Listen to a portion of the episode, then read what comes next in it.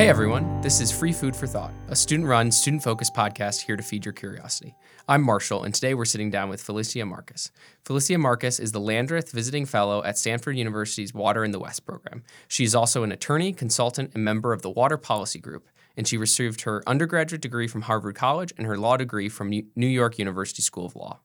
Ms. Marcus previously served as the chair of the California State Water Board, which has regulatory responsibility for water conservation, groundwater management, wastewater recycling, stormwater capture, desalination, water rights law, and California's drinking water program.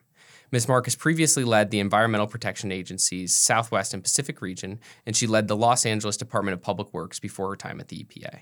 Ms. Marcus currently serves on the Commission on Environmental Cooperation Joint Public Advisory Council between the U.S., Mexico, and Canada, and she's also a fellow at the U- U.S. National Academy of Public Administration. Thanks so much for sitting down with us today, Ms. Marcus. It is truly great to have you on campus. Well, it's a pleasure to be here. yeah, so the first question I wanted to ask was kind of about your background growing up. Did you know you wanted to pursue a career in law and environmental policy growing up, or was there any kind of particular moment growing up or in undergrad where you kind of decided on a career in law and environmental policy? You know, it's interesting. I had no clue. And I, absolutely had no desire to become a lawyer. And I thought at the time the environmental movement was in its infancy, although there'd been elements of it before. But I really, and I, I miscued this a little bit, I, I thought it was sort of um, the affluent trying to protect their views and vistas. And so it wasn't something that had grabbed me at the time. And um, I was an East Asian studies major and was fascinated by all things China historically and politically, et cetera. Um, and I had gone off on a fellowship to do that. But I'm not a phenomenal linguist, doesn't come naturally to me. And that's a tough language. So I really wanted to be sure that that's what I wanted to. I applied to go to graduate school in uh, poli sci with an emphasis on Asia and Asia American interactions. Um, and I just decided to take a break and work in, on Capitol Hill to see if maybe domestic policy would grab me. And that's when it happened because it was in the late 70s, Love Canal had just happened. And all of a sudden, I saw the environmental issue in terms of public health and safety, in terms of all income levels, all races, as social justice issue in, in addition and that just opened a whole new world. Superfund was being uh, debated uh, on the Hill. Al Gore was a senator pushing for it very uh, eloquently, and I, start, I, I, took I moved into that job for a legislator. And oddly enough, I worked on protecting land um, uh, a lot, getting money to, to grow up uh, national recreation area in the Southern California area where I was from, um, and so I, I came. It, I, I, it, it just grabbed me because it was intellectually challenging. It was important, but also it was intellectually challenging because it's frequently not about good and bad. It's about complex re- resource trade offs. Mm-hmm. So it grabbed my head, it grabbed my heart, but it grabbed my head um, a lot. And it was about all, all sorts of political and policy issues. And so that led me to law school because at the time everything was very legally based. It was sort of the beginning of the environmental statutes and rules and their implementation. And so it seemed obvious to go to law school. I'm jealous of all the people and all the different majors people can have now at college that have the whole range of environmental policy and science, law, et cetera. It's, uh, it's glorious to see so many. Yeah, so focusing in a little bit on your time on the Hill, um, what exactly did you do? Uh, you know, who did you work for, and uh, how have the experiences and the skills that you learned on the Hill kind of shaped your career off it? That's an interesting question. Well, I worked for a very liberal congressman from the West LA area who was in a very safe seat. So I didn't learn much about politics, but I learned everything about policy, which in that in those jobs is unusual. And he had taken a position on the Rules Committee, which is the committee that reviews bills before they go to the floor and decides how they're going to go to the, the floor. So in theory, again, in theory, and Yogi Berra said, in theory, there's no difference between theory and practice. In practice, there definitely is. Um, but in theory, um, it, it, should be a committee where people ask about the merits of the policies in the bills, but usually they don't. But my boss did. Mm-hmm. So the cool thing in that job uh, is I didn't learn as much about politics as I know now from that job, but I learned a lot about policy and about um, and about the politics that surround them. But it was fun because my job was to come up with the questions he ought to ask about a mm-hmm. bill, which frequently did surprise the authors of the bills. Yeah, and that's a particularly fun committee because I believe it's the only committee where members actually testify, right? Yeah, uh, they do. They yeah. testify mm-hmm. about their bills. That's a really mm-hmm. good point. Yes, they do. And they are shocked to be asked hard questions about their bills, which sometimes they can't answer, which is interesting. My my boss when he was testifying on a bill, which you, they do in, in front of some jurisdictional committees, he would just let me testify, which most other uh, electeds wouldn't do. So I had a, a, an unusual experience on the Hill working for a particularly great um, person. But it it helped me just like law school helped me in terms of advanced civics, which is having a more realistic view of what it actually takes to get something done. Because you can talk all day about the perfect world or the perfect idea or what theoretically someone ought to do, you can castigate the people that disagree with you. And we're seeing that more and more in our political discourse. It's not like this is the only time it's happened, it's just at a feverish pitch, much more intense than anything I've seen since the 60s. Um, but if you actually want to get things done, you've got to have personal relationships with people. You've got to ask them questions to understand what they really want versus what they say they need, et cetera, so that you can craft compromises that get what your stakeholders want, but also honor the fact that other people have other stakeholders. Or you can sit on the sidelines and just critique people who disagree with you. And I, I really respected the people on the Hill that were focused on trying to get stuff done for their constituents, but also for the world at large. So I, I learned an awful lot. Mm-hmm. Yeah, you know, I always I had a professor uh, at CMC who always said like there's get to yes senators and get and senators who are just they automatically want to say no and it's definitely more fun to be working for someone who's a, a get to yes and actually wants to do something. And so now, kind of transitioning to after law school, um, what exactly did you do between your time at law school and your time at the Los Angeles Department of Public Works? Um, well, that's a crazy story. I mean, because my career is kind of a kids don't do this at home kind of. It's not the kind of career path that you would plan. I, when I went to law school, I wanted. I, I didn't want to just. Well, on one hand, I thought I was a little cynical, and I thought, well, the only way we're going to make progress is through being able to sue government to implement these laws that you know we got passed, but they were being implemented very slowly or not well or in ways depending on the agency you know one one could call corrupt or uh, captured by the industry they were trying to regulate.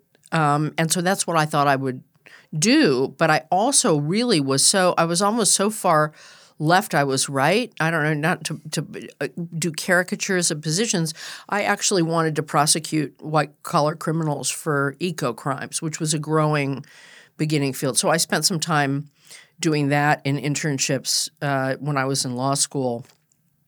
Um, but then when I got out of law school, I clerked for a great judge who was also a wonderful man. I mean, I just had very lucky with my mentors, and I um, and then I had a fellowship at a public interest firm called the Center for Law and the Public Interest. Doesn't exist anymore, but it did environmental and civil rights and housing and voting rights.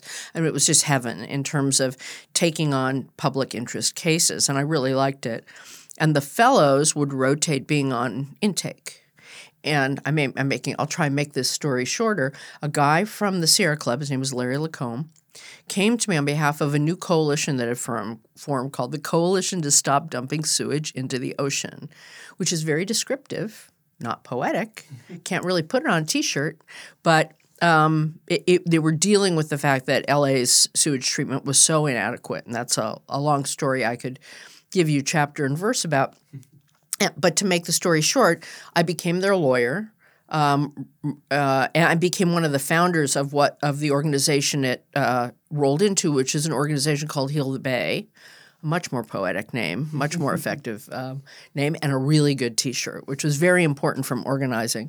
So I'm a lawyer, but I'm also more of an organizer, a community organizer uh, type. And there's a lore about Heal the Bay uh, being founded by six people in Dorothy Green's living room, and I was the lawyer in the living room. So that was, and so that became my life for quite a long time with this, you know, little sturdy band of folks who were trying to not just heal the Bay but heal LA, um, and uh, and that's it's kind of a long story, but to make a long story short, we won in uh, some administrative proceedings in front of the Regional Water Quality Control Board. Um, and we uh, negotiated a consent decree that got reopened. So there's a lot of law- lawyering stuff to do. And then we had the consent decree and we went, we hired our first full time person was a staff scientist who later became the head of the organization. He's a phenomenal person named Mark Gold, uh, who you should definitely interview at some point. He's just really terrific.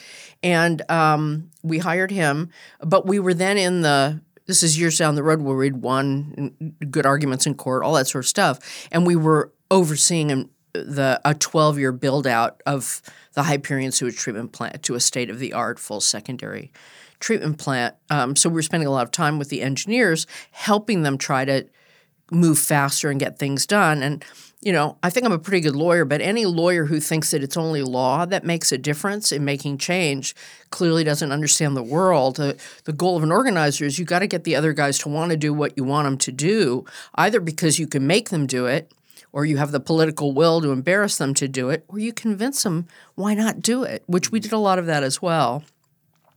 And a new deputy mayor came in and uh, had seen me doing this for quite a while and convinced then Mayor Bradley that why not make her the head of the public works department because she's helping manage the wastewater program in her spare time. It wasn't a job. And we need to do the same thing in recycling because they had just lost a big battle to build a, a waste incinerator, something I, w- I was actually involved in that side of the thing too. And they had to do the largest recycling program in the world. And that meant engineers having to do things a little differently.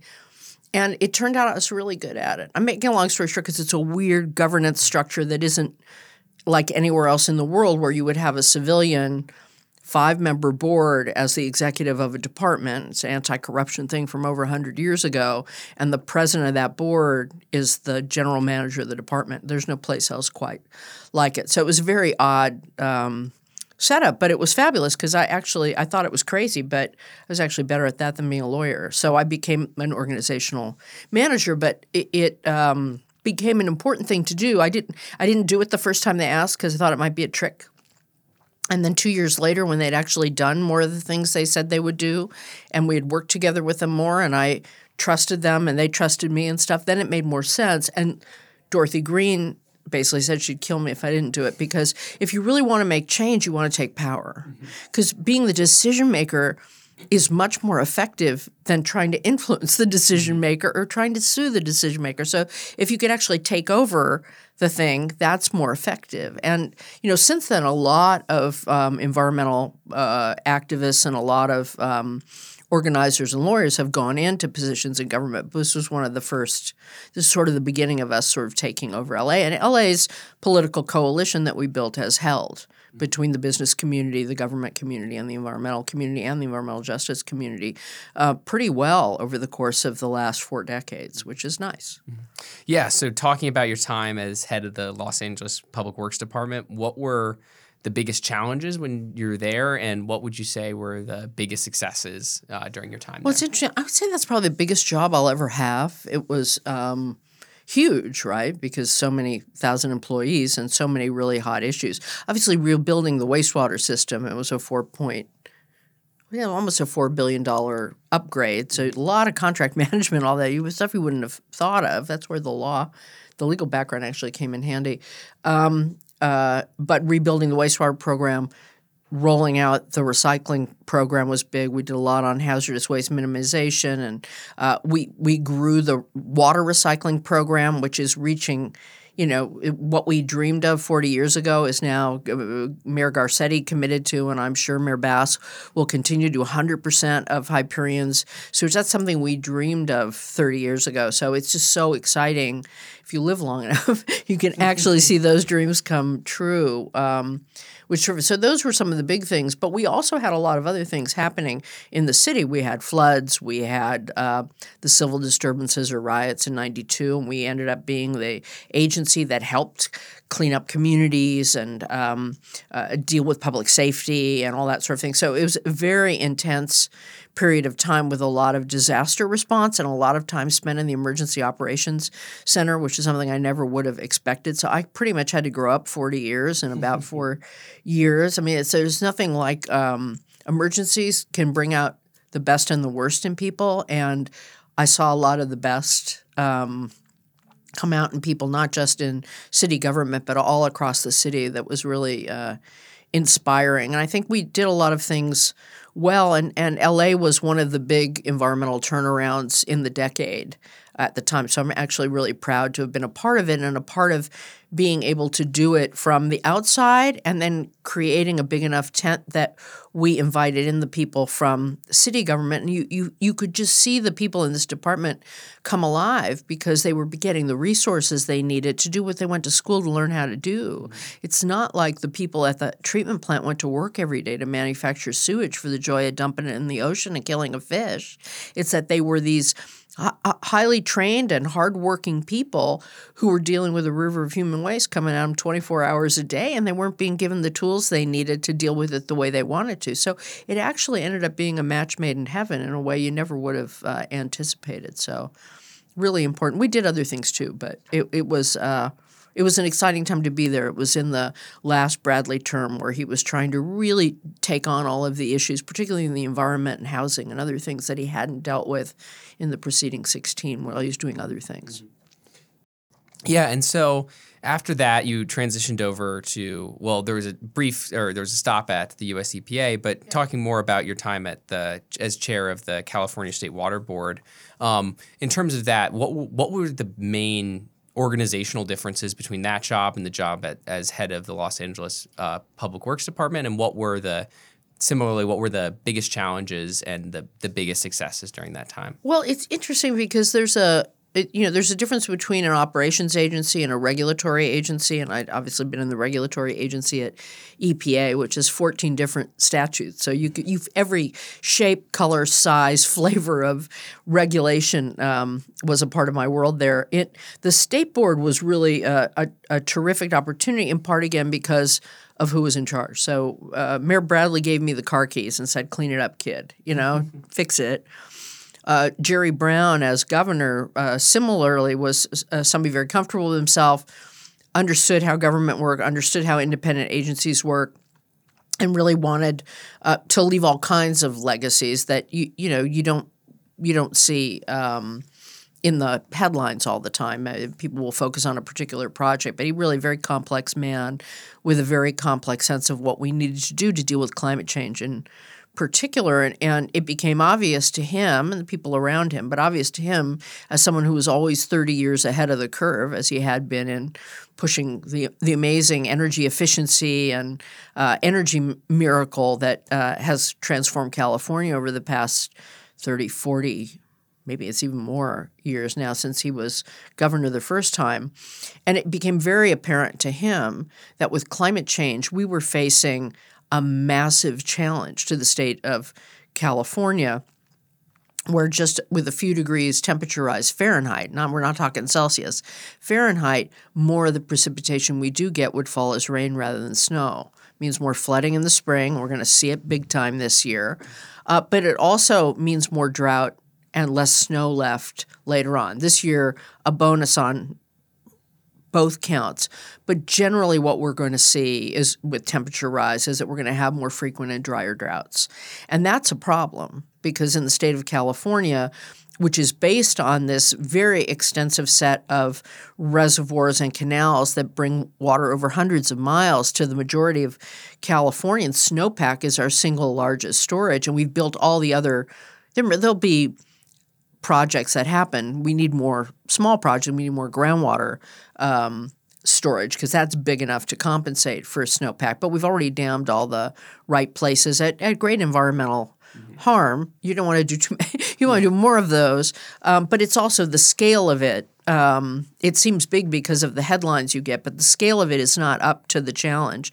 And so, as a result, he empowered a lot of us, not just the water board, to to get into action because the California water world can be something of a debating society with different stakeholders talking past each other. And so we did an action plan of 10 things, conservation first and foremost, the cheapest, smartest, fastest thing we can do.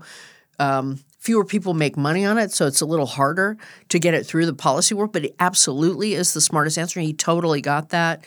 Water recycling, uh, stormwater capture, desal in the appropriate circumstances, not every circumstance, uh, preparing for drought, preparing for flood, and, and perhaps most importantly, and I'm not going to go through all 10, he signed the human right to water legislation that had been vetoed twice by the previous governor uh, to really make it a priority of the state of California to get safe drinking water to all Californians. And we still have up to a million Californians that don't have access to clean, safe, and affordable drinking water. Most of those, it's the safe part where it's too contaminated and they're they're on shallow wells or small community wells that don't have the wherewithal to be able to treat to the modern level that we need to. And and we were able then to get a whole series of pieces of legislation through moving the moving the uh, program over to the state board for a, a bunch of different synergies and uh, opportunities. Um, billions of dollars uh, legislation allows to consolidate some of these smaller uh, agencies. And now the the uh, Governor Newsom got a funding source to even be able to subsidize the operation and maintenance of some of these systems because we have communities that we could build them the system they can't even afford the chemicals or the staffing. And so we're on our way, still a long way to go, but on our way towards making that a reality. And that I think is going to be one of the signature accompli- uh, accomplishments of both Governor Brown and Governor um, Newsom. Um, we also had to do a lot of work dealing with the drought I spent a lot of time on the drought. Um, emergency conservation rules, uh, streamlining recycling rules with expert panels and all of that, uh, putting over a billion and a half dollars into getting recycled water projects off the drawing board and into the ground. And I just went to, last Friday, I just went to another ribbon cutting for one of those projects where Orange County has now recycled 100% of Orange County sanitation to wastewater. It's very exciting, but we've got to be doing it on speed if we want to deal with catching up or getting ahead of what climate change is going to throw at us. And we're seeing it on the Colorado right now. So. Yeah, and so kind of for one last question, the Colorado River Compact is set to expire either this year or next year.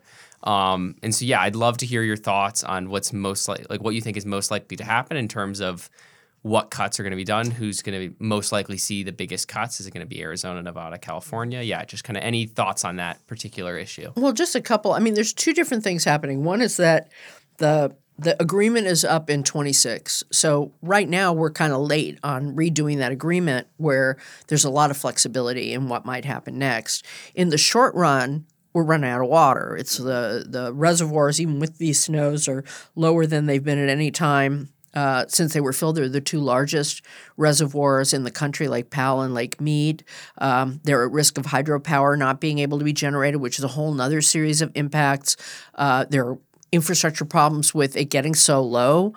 Um, and we're at risk of getting to dead pool within just a, a few years. And so, as a result, the federal government has had to step in in an unprecedented way to, th- to threaten and, and I think uh, ultimately need to change the rules before 20 because if there's no water there's no water. You can argue till the end of time but there's no water there's no water. And um, and it's important for the feds to come in and and help the states help themselves because there's a political dynamic there right? No no state official, agency official or governor or water director wants to be accused of giving away water that they they can lose it, but they can't give it away. It's political suicide. And so you end up with this weird dance, right? And you end up with posturing and all of this. And it, it, it saddened me towards the beginning of this year when a, a deadline came up for submitting uh, uh, scenarios to be modeled that you had a lot of fractiousness between uh, the six of the seven states and California, where the six states kind of ganged up and came up with an alternative that they called a consensus because it gouged California way out of bounds for what all the existing laws are and agreements. California pushed back and put in a constructive, they called it the constructive alternative because it complied with the law, where they didn't say strictly water rights, we get it all, and you know, forget you, Arizona. Um, but they offered up 400 million in cuts, and they wanted, you know, to work things out. But they asked to model um, these that kind of a scenario, more water rights and existing rules oriented, and that's what the federal government has come out with now in an environmental impact report. Not two options, but two scenarios to study the impacts of. So by looking at those two options, you see what the impacts are on recreation, on the environment, on the economy, on agriculture, on a whole bunch of things. And within those bounds, they will then make a final decision, but they've said that what they hope is that the seven states will come to agreement. And the, the main point I wanted to make that I'm encouraged by is that the the talking points that came out, even with these two sort of extreme bookends, were very conciliatory about the states. That all the parties were saying, "We think we can do better. We think we can work this out." I think because the feds indicated that they had to move and they were going to move, so the tone has changed. Also, because of the bounty of rain and snow we've gotten, the level of the cuts is at the lower end of the range that they were threatening last year. So it's still hard to do, but it's not Armageddon. But 2026 is just around the corner, so it's mm-hmm. really important to get ourselves into a an agreed upon holding space now that doesn't let it all go down to the bitter end because that's going to be a much harder mm-hmm. agreement to make. Unfortunately, that is all that we have time for today. Thank you so much, Ms. Marcus, for joining us. And to our listeners, remember to stay hungry.